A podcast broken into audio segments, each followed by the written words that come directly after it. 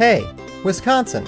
In 2016, you went red and voted Trump, despite voting for the Democratic candidate the prior seven elections. It was maddening then, and it still is now. That's okay. Misogyny is curable. Apropos of nothing, there's another election coming up.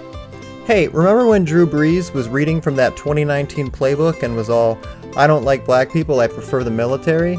But then Aaron Rodgers, the Prince of Green Bay, was like, I don't know what Drew's saying, I think freedom of speech is cool.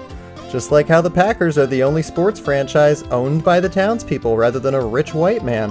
I guess you can be Democratic Socialists and win four Super Bowls. Hey, Wisconsin, I knew you produce 25% of the country's cheese, but you also produce a quarter of the nation's butter? Well, they ought to call you America's Dairyland. Never mind, they do. Election day is November 3rd. Don't fuck it up.